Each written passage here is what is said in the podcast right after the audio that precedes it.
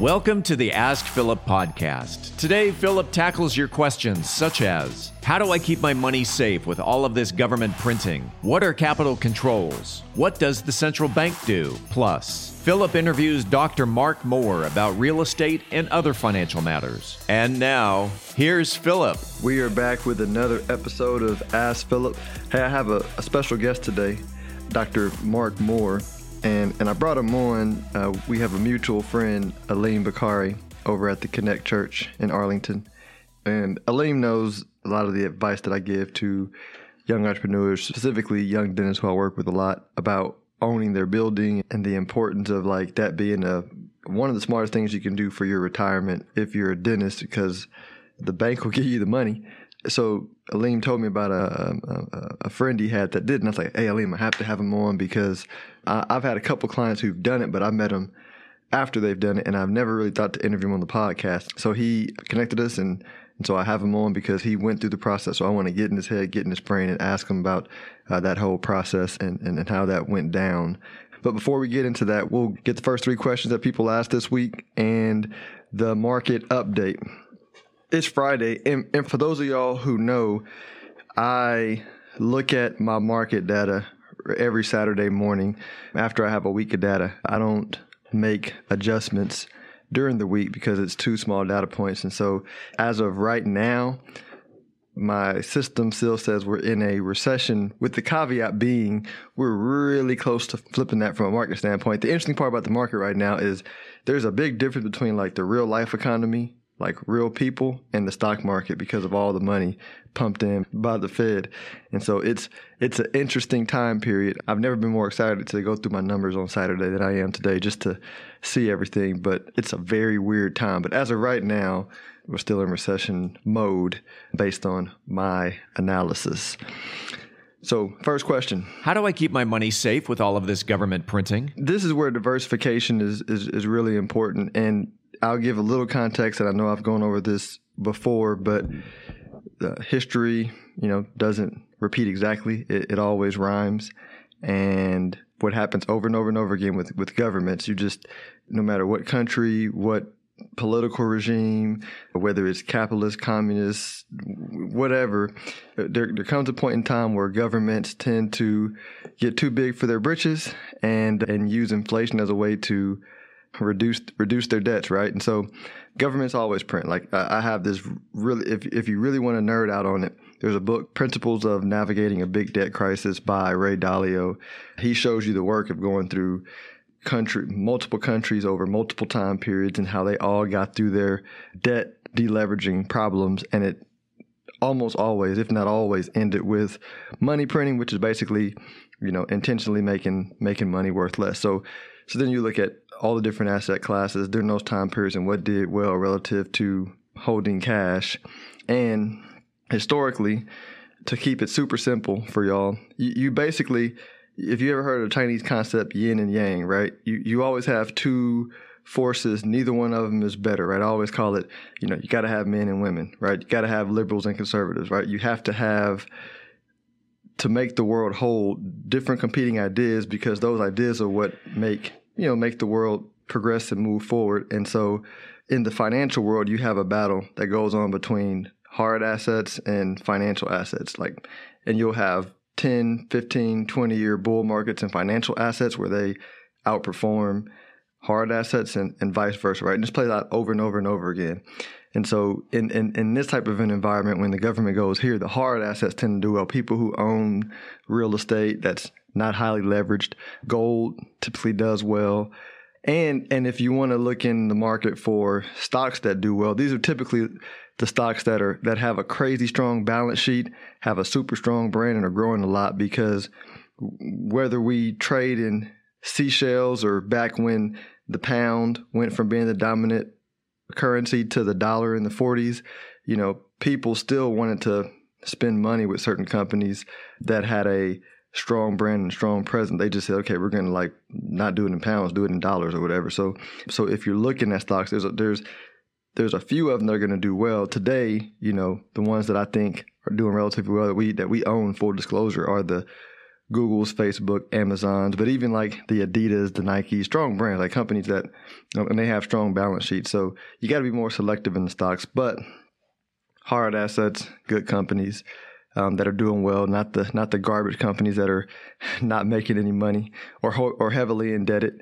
Those tend to underperform in this environment. So that's what you do. You you basically diversify on a lot of everything, right? It wouldn't even be a bad idea to and, and and this sounds super crazy, but you know, have some cash, but even think about like having cash literally in your house, you know, because if you look at we'll get into cap, capital control as the next question, but when you look at historically when the currency has an issue, governments tend to step in and and, and control the flow of money in different ways. And, and I'll and I'll save that for the next question. So the simple version is diversify.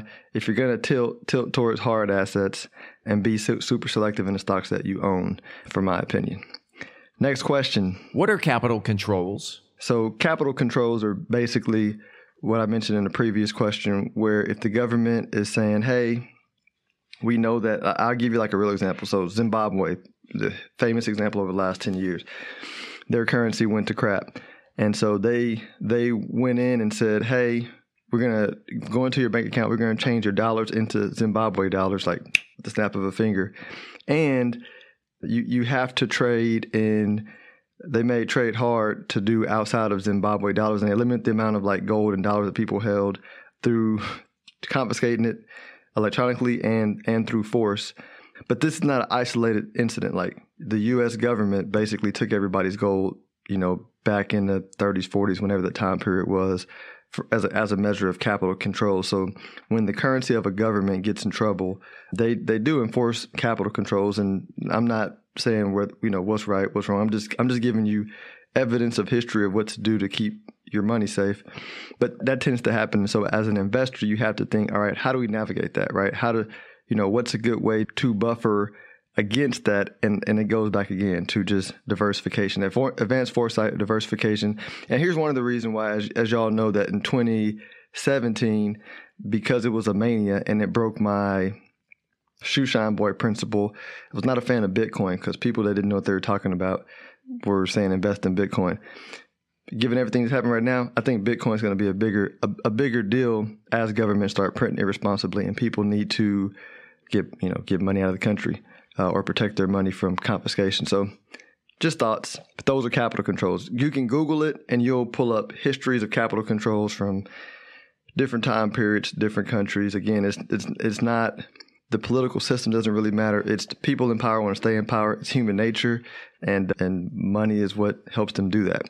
So I'm gonna skip to the last question at the end after our interview, Dr. Moore because I want to get into that for the next few questions. And, and, and, and I'm curious, before we go into Dr. Moore, what, what are your thoughts on all that, that I just talked about? Have you ever, you know, you you you seem like a pretty financially sophisticated guy. Have the only thing that you talked about that I would be honest, I'm not super voiced in is the Bitcoin and stuff. Mm. You know, never strike my fancy, so thus I never spent time to learn about it. But what you just said made perfect good sense to me.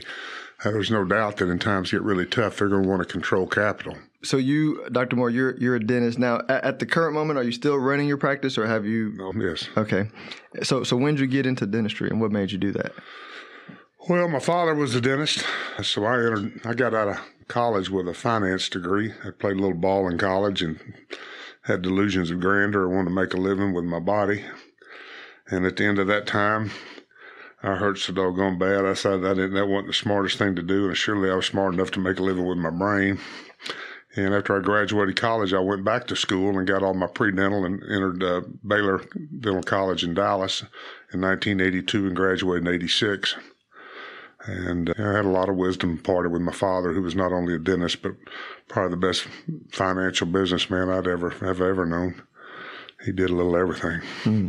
And Baylor is still Baylor, right? But now there's a Texas A&M dental school around the corner. Yeah, okay. it's uh, the Baylor is now under the the flag of Texas A&M. Okay, so the whole school changed to A&M. Mm-hmm. Okay, because I was driving past there and I was like, I swear, I thought this was where Baylor was. It was. Okay. Mm-hmm. Same okay. place, different name. Got it, got it. And so when you started your practice, how'd you? What made you decide to say, hey, I, you know, I want to actually?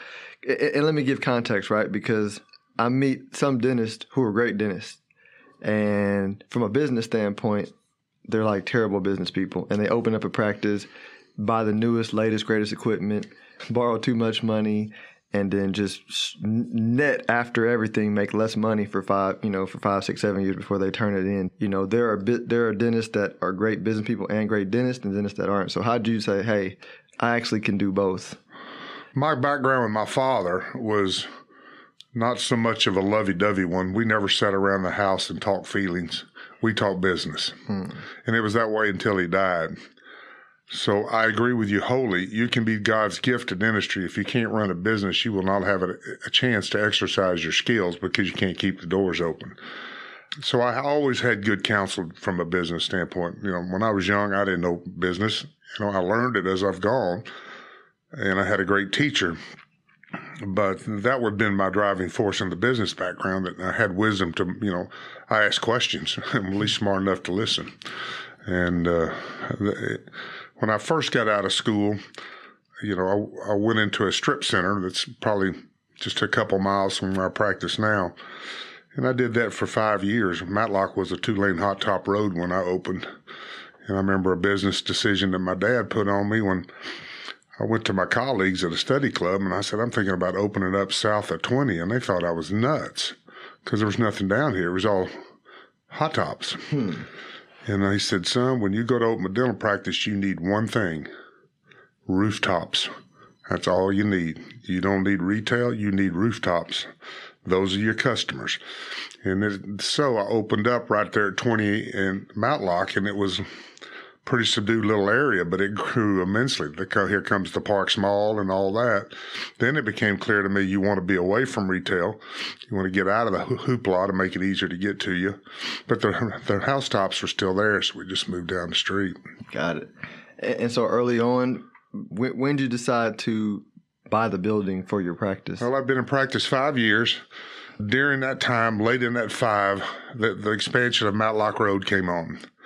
And if you bought the land before they widened it, you were part of the assessments for the road. If you're if you're a frontage owner, you had to pay assessments to widen the road. So we held off until the road was widened and uh, just started looking for land and knocking on doors and found a piece of property that was owned agriculture but looked at the master plans of the city, knowing that Arlington is a bear to work with, and they're not changing to commercial property very readily because they wanted to have home growth because growing south was the only place they could go. They were landlocked to the mm. north and to the west and east. But their master plans involved a triangle of roads, of which it locked in a piece of land in the middle, which they could never put a housing development in and uh, fortunately was able to uh, buy all of it at a very right price.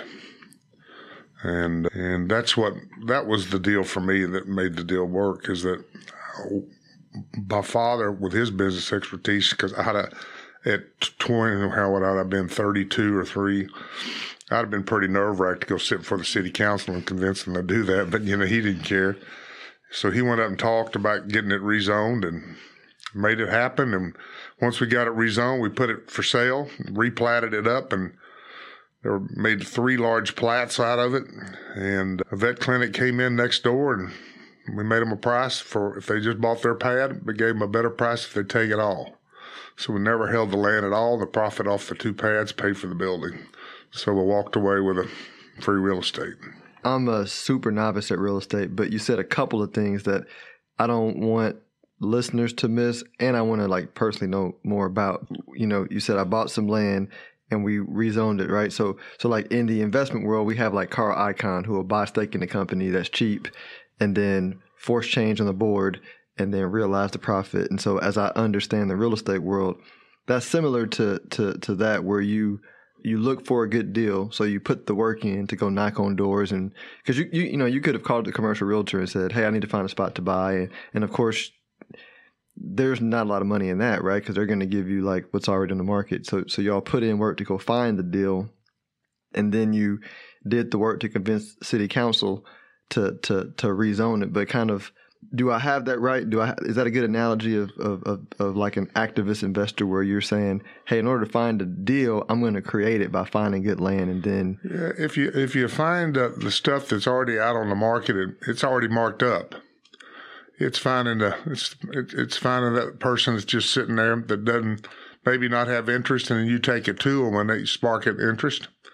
I would assume that would work. You know, it makes sense to me and I've got friends of mine who've bought houses because they wanted to live on the street and they literally knocked on the door of every house there and said, if you ever want to sell your house, call me.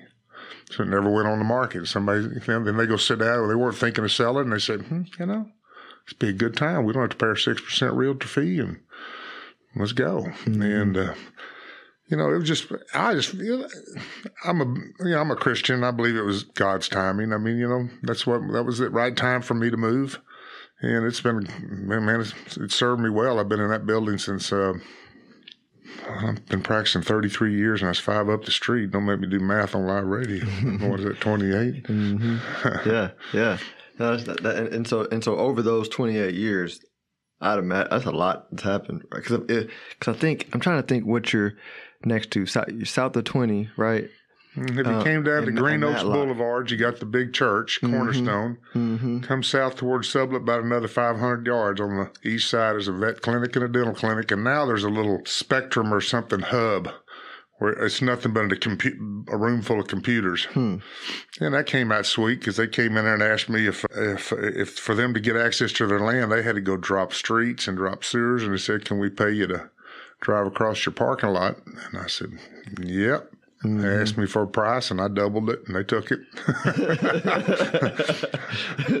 and, you know that pays every month on the clock. Nice, nice. So, so what what would be what would be your advice to? And it, you know, I was gonna say a young dentist, but just anybody who says, "Hey, I wanna I wanna get into real estate, but I don't really know where to start." And and I'm and I'm not saying like buying homes, right? Because there's a lot out there on buying homes. I'm saying, you know, maybe they want to buy a, a retail strip, or maybe they want to uh, buy land, rezone it, get it built? Like, you know, how do they? Where should they start?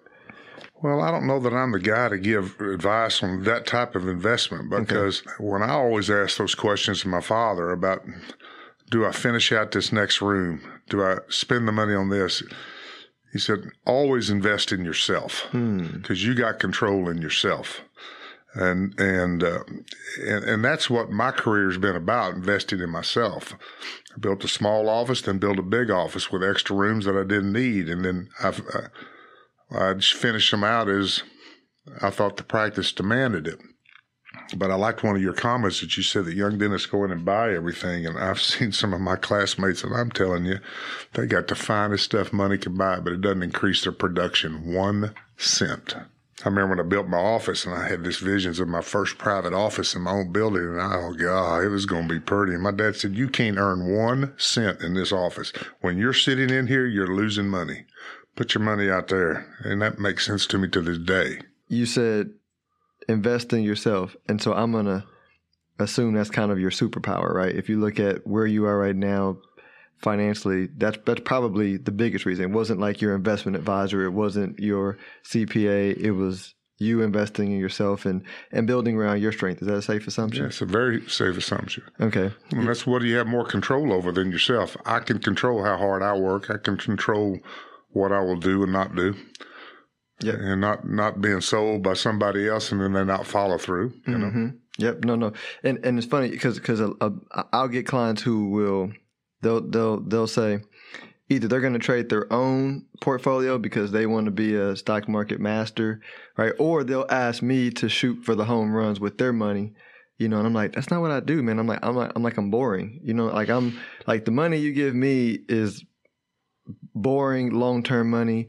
Not going to make you rich, but it'll make sure you're you're not poor in the old age. And I said because for me, I say it would be easier for you to say if I make hundred thousand dollars right now doing what I'm skilled to do, and I'm on track to have a million dollars by sixty. I was like, it's easier for you to have two million by sixty by just doubling your income and saving more, you know, in the boring stuff. Or like like I was saying, buy the building, you know, buy the building or practice you on. You don't have to be fancy. As a matter of fact, and I'm the biggest reason why I'm having you on is I think people's misperception of people that do well financially over time is they had they did they had something fancy. I'm like, no, most people I meet that built wealth and kept it are not fancy. You know? That's my standard story. I have a friend of the family who, my first, my dad's standard line was, uh, "A man's wealth is inversely proportional to the amount of jewelry he wears," and that's, it, you find it time and time again. The people that are dinged out, they're mortgaged to the hilt. And a good family friend of ours sold their oil company some years ago for close to nine hundred billion. And he drives a pickup truck and jeans. His wife wears clothes that you think they didn't have pot to piss in. You know. Hmm. He came in the office that day and said, Mark, you got to go look and see what I'm driving. I'm thinking he finally bit. He finally bought the, the Bentley or something. I walked in and he said, look at that, got me a new Dodge truck.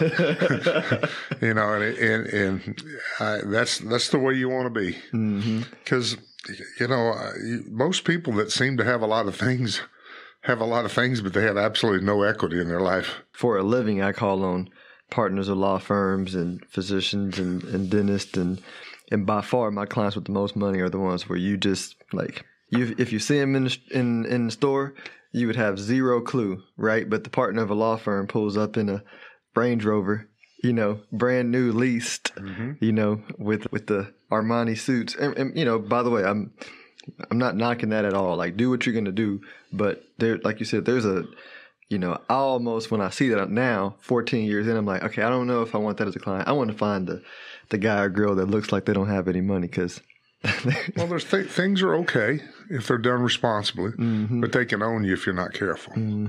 And uh, that's the sad part. Yeah. You know, if you drive them because you like them or you wear it because you like it, that's to me that's okay. If I'm driving it or wearing it so I can make you like me, that's when it's not okay. Mm-hmm.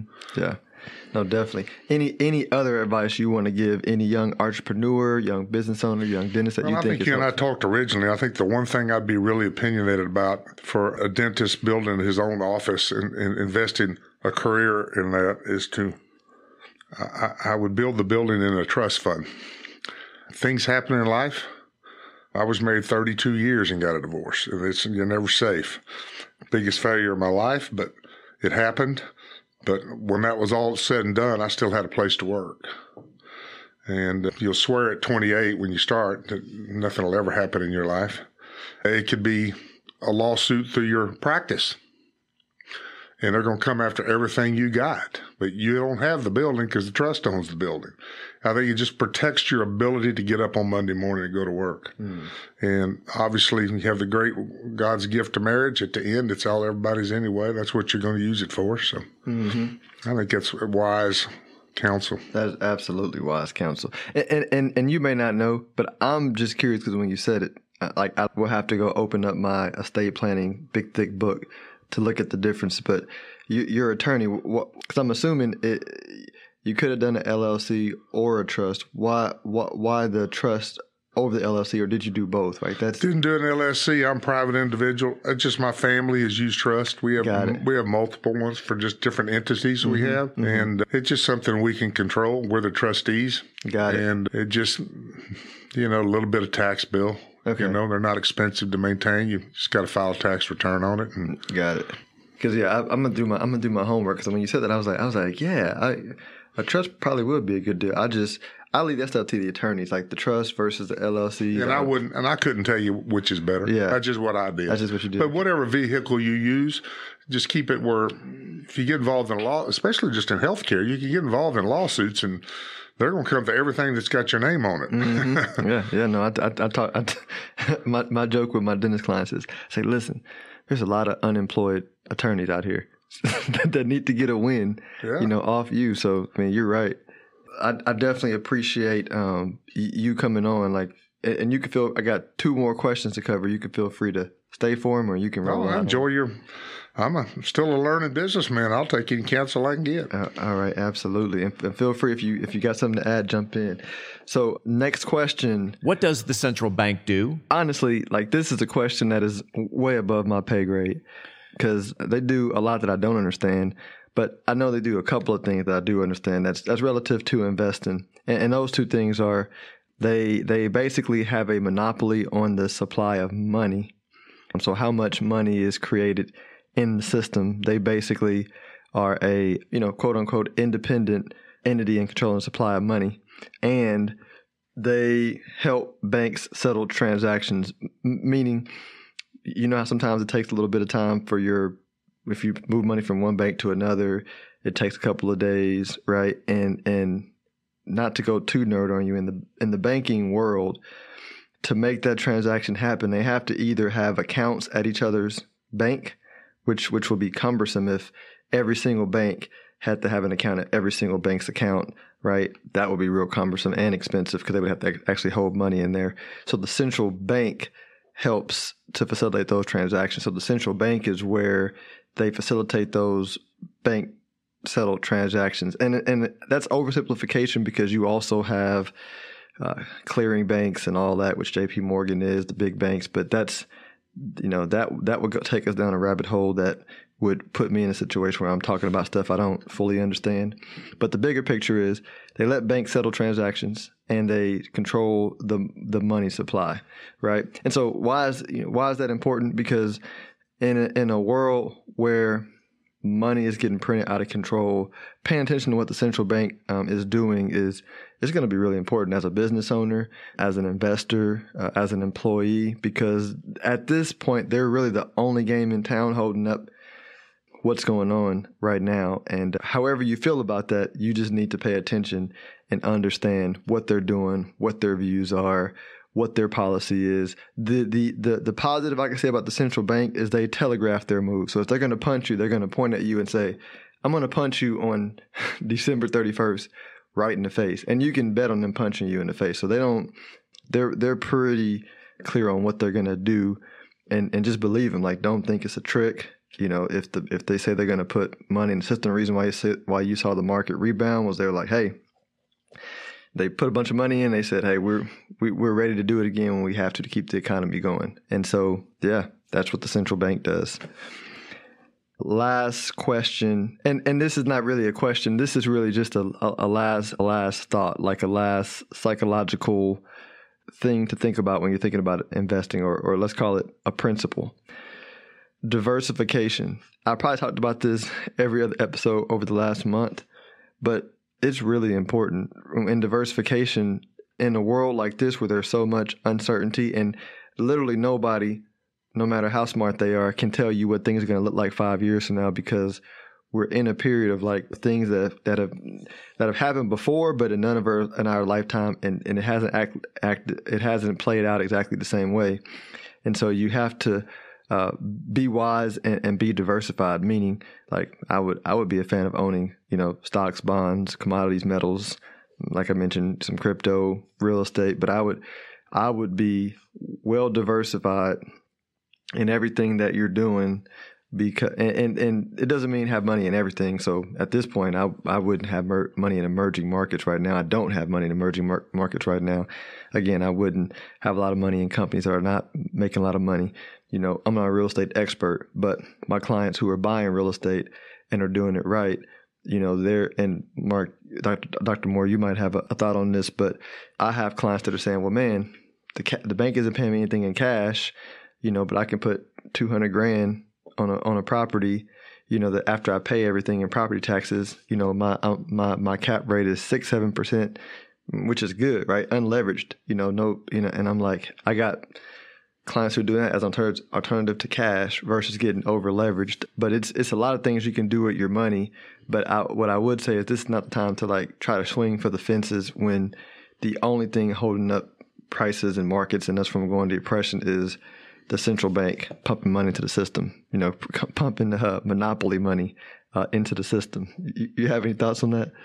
Just in my own personal investing, and I for most of my career, I traded all my own stocks that's all my dad and I did is look at charts. I now have a son who's a, and he's with Charles Schwab, and I let him manage some money because uh, I'm getting older, and uh, it's, it was easier for me when I could be con- aggressive, you know. Mm-hmm. But now as I'm getting older, I'm not as good at trying to figure how to just protect that because I can't don't have time to go back. Mm-hmm. But uh, I think it's good for guys to trade a little bit of their money because if it does nothing more than keeps them interested and keeps them up to date. And mm-hmm. if you'll do that, you'll at least log in, you'll look, you'll know what the market's doing, you'll get you'll get that pulse of the market, and it just mm-hmm. It'll pay dividends for you in everything you do invest in. But I, I think right now, just where we're at for me personally, uh, I think you want to be in the market, but uh, cash is still king right now. I mean, I, it, it, this yesterday may have been the best day to go 100 percent in the market. If I knew that, I'd be independently wealthy. right, right, but right. we we've kind of reached a new little trading zone where we're at right now, and I'm I'm not convinced which way it's going from here. So I'm gonna I'm gonna watch. yeah, yeah, yeah. Yes, sir. Well, no, good thoughts. Well, that's all we have, y'all. So y'all enjoy your week. We're coming up on Father's Day month, right? It's it's my goal to make June Father's Day month, right? The our, our our wives and mothers deserve Mother's Day month of May, but I think man, we got to get a Father's Day month. So I'm gonna be celebrating fathers all June. Happy early Father's Day, Steve and Dr. Moore.